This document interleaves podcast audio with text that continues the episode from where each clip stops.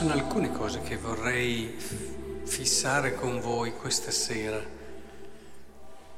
La prima è che, andiamo in ordine, parliamo di Paolo, e Paolo certamente, oltre ad essere astuto e intelligente, avete notato come riesce a districarsi in questa situazione assai complicata, e però, vedete, è lì, è stato imprigionato, la disputa si accese, eccetera. Poi la notte seguente gli venne accanto il Signore e gli disse: coraggio, come hai testimoniato a Gerusalemme le cose che mi riguardano, così è necessario che tu dia testimonianza anche a Roma. Cioè, sei in prigione, ma non guardare quello.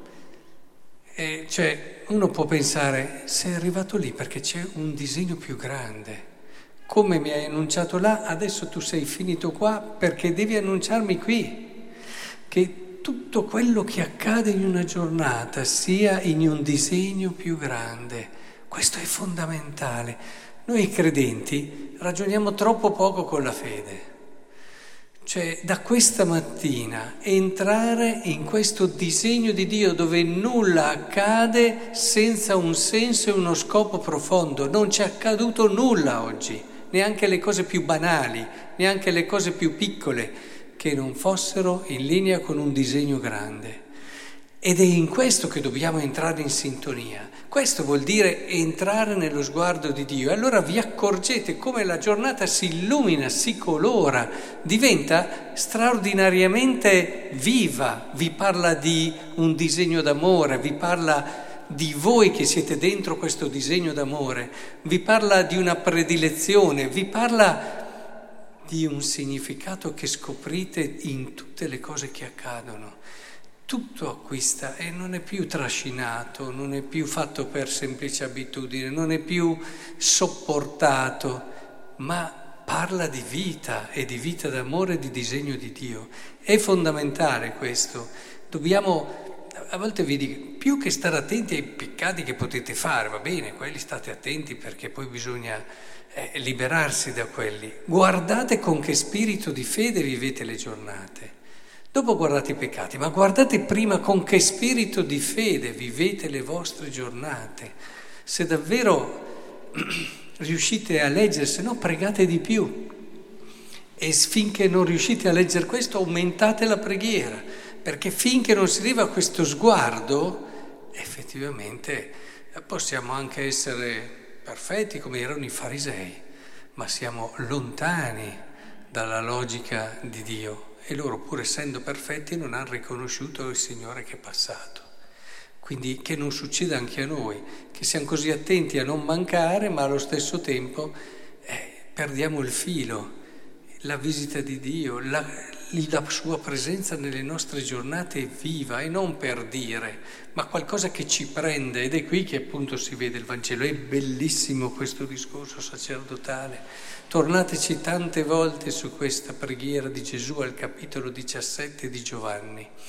Si vede proprio quello che è lo spirito dell'annunciatore, cioè si coglie che Gesù, da tutte le parole che vengono dette qui, non fa altro che partecipare agli altri quello che sta vivendo lui.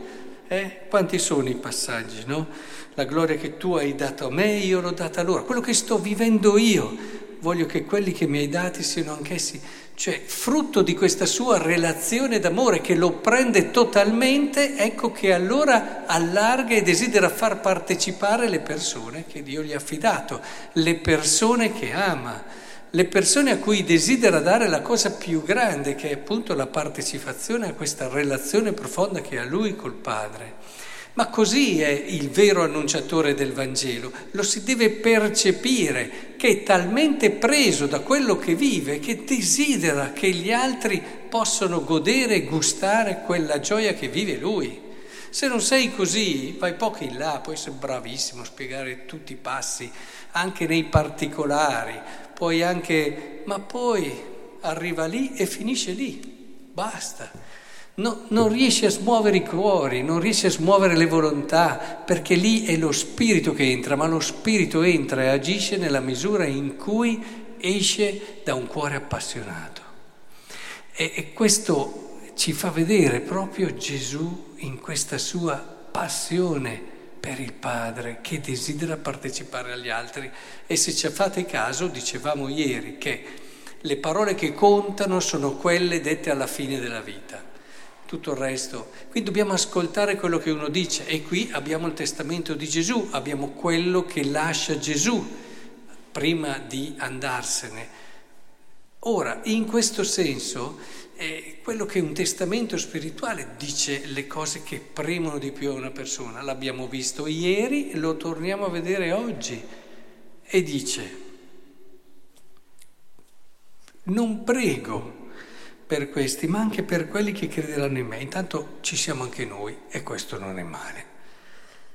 Per la loro parola, perché tutti siano una cosa sola. Allora, abbiamo detto che il desiderio era che noi fossimo una cosa sola. Adesso ritorna su questo tema, e quando uno ritorna più volte su uno stesso tema vuol dire che ci tiene davvero tanto.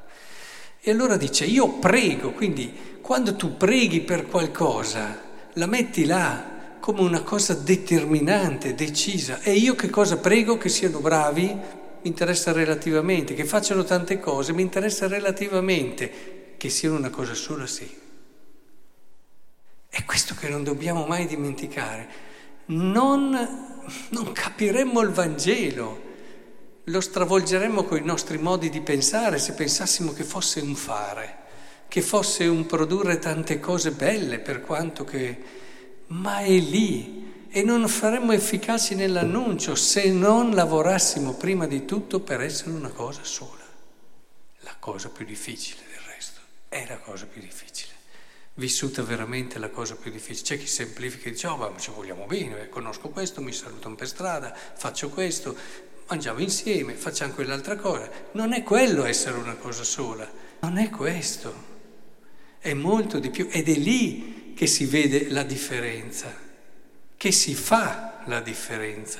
E poi si continua la gloria, no? È il compimento, la gloria, quello a cui tutto tende. Ciò che risplende ti fa bene. La gloria che tu hai data a me io l'ho data a loro. Perché? Perché siano una cosa sola, ancora. Come noi siamo una sola cosa.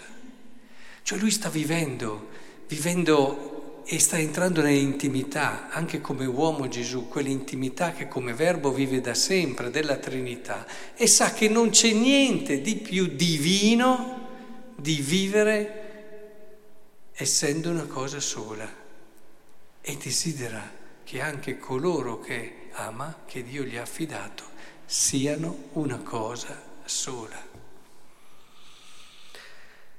E credo che, insomma, se davvero ritorniamo qui al punto dove si capisce davvero quello che desidera Gesù, non ci siano dubbi, e non dobbiamo lasciarci distrarre da tutte le correnti che ci parlano in un modo o nell'altro, seguendo le mode, perché anche nella, nella Chiesa ci sono le mode, eh, credetemi, ci sono la moda di una cosa, la moda dell'altra. Quelli che stanno radicati sul Vangelo non fanno come le bandieruole a seconda della moda e del vento che gira, ma sanno con chiarezza, perché sono sulla parola, e la parola è chiara, è evidente che cosa ci dice. Che il Signore ci aiuti allora ad essere in questo un, come dire, il regalo più bello che possiamo essere per il suo cuore, cioè diamoglielo quello che desidera, cerchiamo con tutto noi stessi di diventare, di essere una cosa sola.